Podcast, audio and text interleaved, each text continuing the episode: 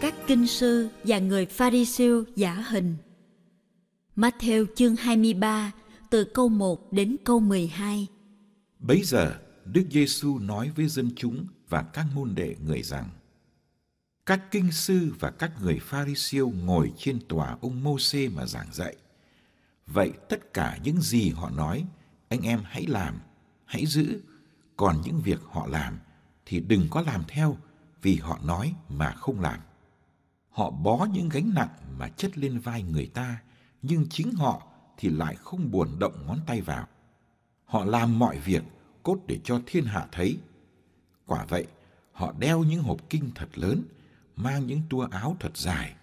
Họ ưa ngồi cỗ nhất trong đám tiệc, chiếm hàng ghế đầu trong hội đường, ưa được người ta trao hỏi ở những nơi công cộng và được thiên hạ gọi là Rabbi.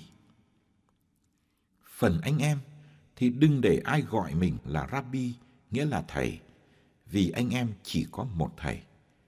Còn tất cả anh em đều là anh em với nhau. Anh em cũng đừng gọi ai dưới đất này là cha của anh em, vì anh em chỉ có một cha là cha trên trời. Anh em cũng đừng để ai gọi mình là người lãnh đạo, vì anh em chỉ có một vị lãnh đạo là Đức Kitô. Trong anh em, người làm lớn hơn cả phải làm người phục vụ anh em. Ai tôn mình lên sẽ bị hạ xuống, còn ai hạ mình xuống sẽ được tôn lên.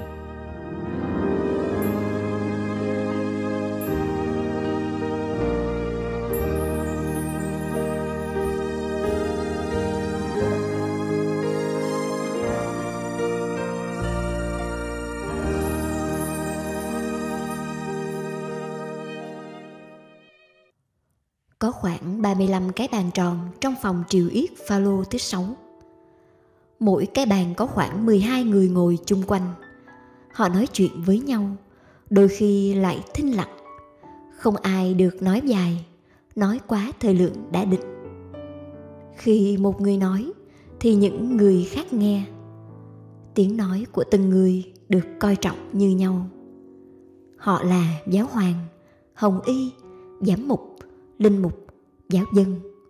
Họ là tu sĩ, phụ nữ, thanh niên, người khuyết tật. Họ ngồi với nhau như thế cả tháng trời, chia sẻ cho nhau những bận tâm và mơ ước, những kinh nghiệm trải qua khi sống đức tin.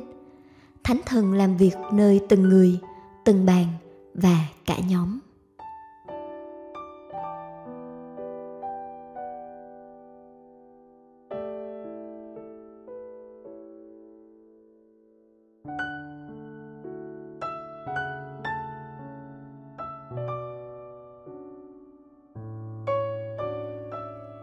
Đó là Thượng Hội đồng Giám mục tại Roma tháng 10 vừa qua.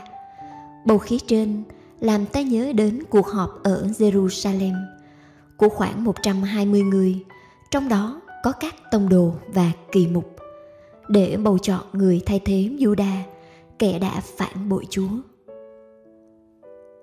Nó cũng làm ta nhớ đến cộng đồng đầu tiên ở Jerusalem, nơi ông Phêrô đứng lên chia sẻ kinh nghiệm và cả hội nghị im lặng lắng nghe.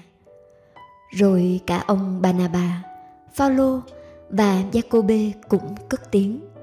Sau những tranh luận căng thẳng, hội nghị đã đi đến chỗ đồng thuận trong thánh thân.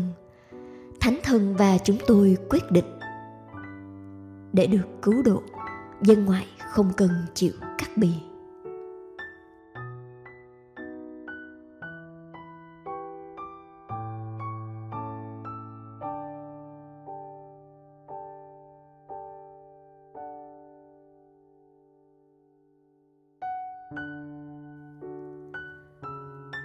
Thượng Hội đồng Giám mục vừa qua ở Roma còn có sự hiện diện của linh mục, tu sĩ, giáo dân, phụ nữ. Mọi người tham dự đều là những tín hữu đã chịu phép thanh tẩy, đã lãnh nhận thánh thần. Tất cả đều là chi thể của thân thể Chúa Kitô, của giáo hội.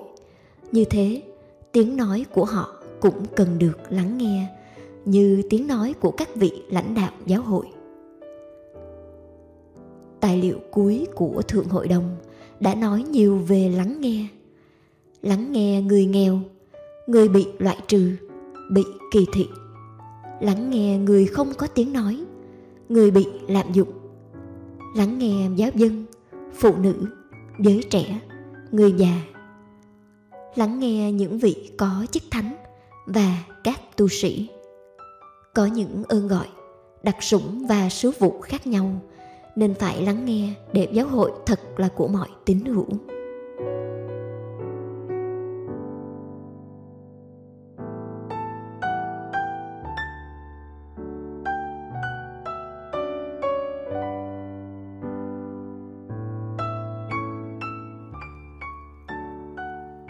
Bài tin mừng hôm nay nói với chúng ta về lối lãnh đạo trong cộng đoàn Matthew sau những năm 70.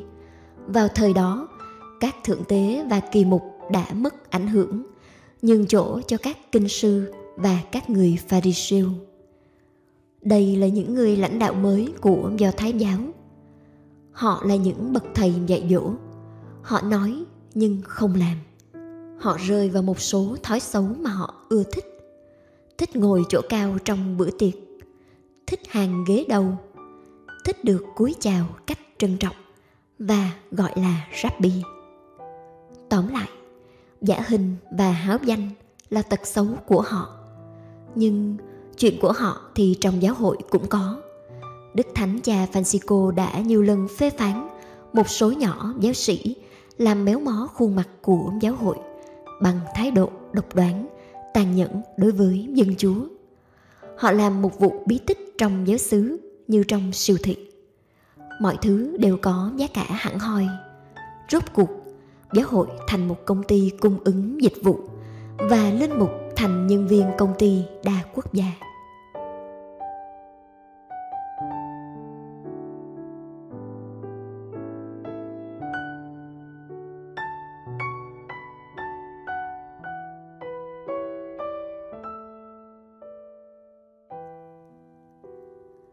Thượng Hội đồng năm 2023 giống giáo hội của Matthew, không thấy phân biệt rõ rệt ghế trên, ghế dưới. Tất cả đều là anh em, chỉ có một thầy, một cha trên trời. Hay đúng hơn, vẫn có những người làm lớn, nhưng người lớn nhất lại là kẻ phục vụ mọi người. Chúng ta vẫn phải kính trọng các vị lãnh đạo giáo hội, nhưng không được coi nhẹ phẩm giá của người Kitô hữu. Phải lắng nghe giáo huấn của giáo hội, nhưng không được quên Chúa cũng nói với dân của Chúa. Không được quên chính mình đã nhận lãnh thánh thần để đóng góp cho việc xây dựng giáo hội.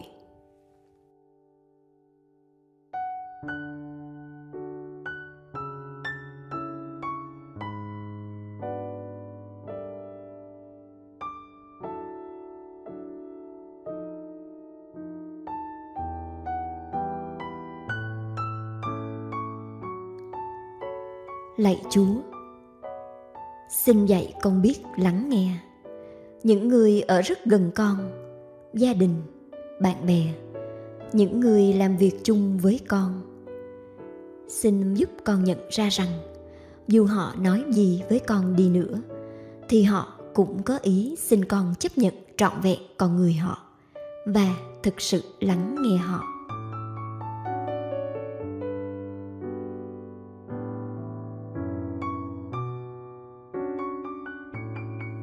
Lạy chúa, xin dạy con biết lắng nghe những người ở xa con. Tiếng thì thầm của người thất vọng. Tiếng van xin của người bị bỏ rơi. Tiếng kêu cứu của người sầu muộn.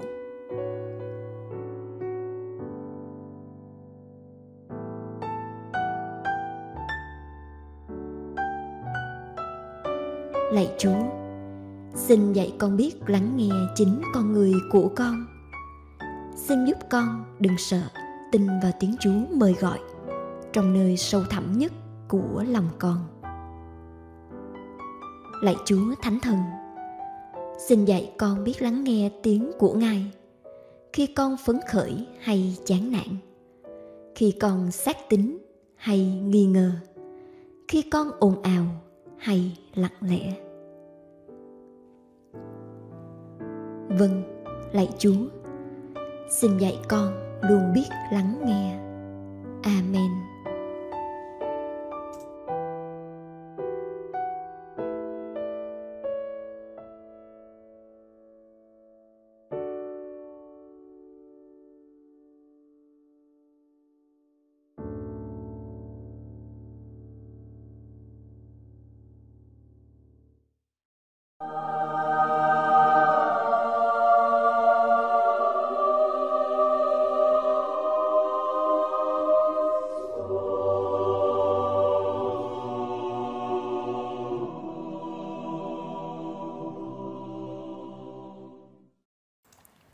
Ngày 5 tháng 11, Thánh nữ Bettina ở Kenles. Thánh nữ Bettina sống vào thế kỷ thứ bảy. Cuốn tiểu sử đầu tiên ghi chép về cuộc đời của thánh nữ bằng tiếng Latin xuất hiện vào năm 800. Thánh nữ Petila sinh tại Soissons, nước Pháp. Ngay ở tuổi hoa niên, Petila đã cảm thấy có ơn gọi sống thân mật với Thiên Chúa. Petila bắt đầu nhận thấy đời sống cầu nguyện và hy sinh mà Ngài đang mong muốn có thể được tìm thấy trong chốn tu viện. Betila đến gặp Đức Giám mục của Ngài là Thánh Owen và xin lời khuyên. Thánh Giám mục khuyến khích Betila hãy nên theo tiếng gọi của Ngài. Sau đó song thân Betila gửi Ngài tới một nữ đan viện Chuareri, nước Pháp, sống theo quy luật của vị tu sĩ gốc người Ireland là Thánh Coloban. Khi tới đan viện, Betila biết mình đã thực sự tìm được bình an. Nhiều năm trôi qua, Betila dùng thời giờ cầu nguyện và làm nhiều công việc khác nhau. Thánh nữ đặc biệt có lòng hiếu khách đối với những du khách và những bệnh nhân đến thăm tu viện. Thánh Petina cũng chăm sóc những trẻ nhỏ được giáo dục tại tu viện. Thánh nữ Batidis, hoàng hậu của vua Clovis thứ hai, thiết lập một tu viện mới. Ngài đã xin mẹ bề trên của tu viện Soixon gửi một số nữ tu đến tu viện mới này. Bettina là một trong số các nữ tu được chọn và thánh nữ được chỉ định làm bề trên nhà ấy. Bettina rất đỗi ngạc nhiên nhưng thánh nữ đã quyết định làm những điều tốt nhất theo sức có thể. Bettina biết rằng Chúa Giêsu sẽ giúp ngài giải quyết mọi vấn đề.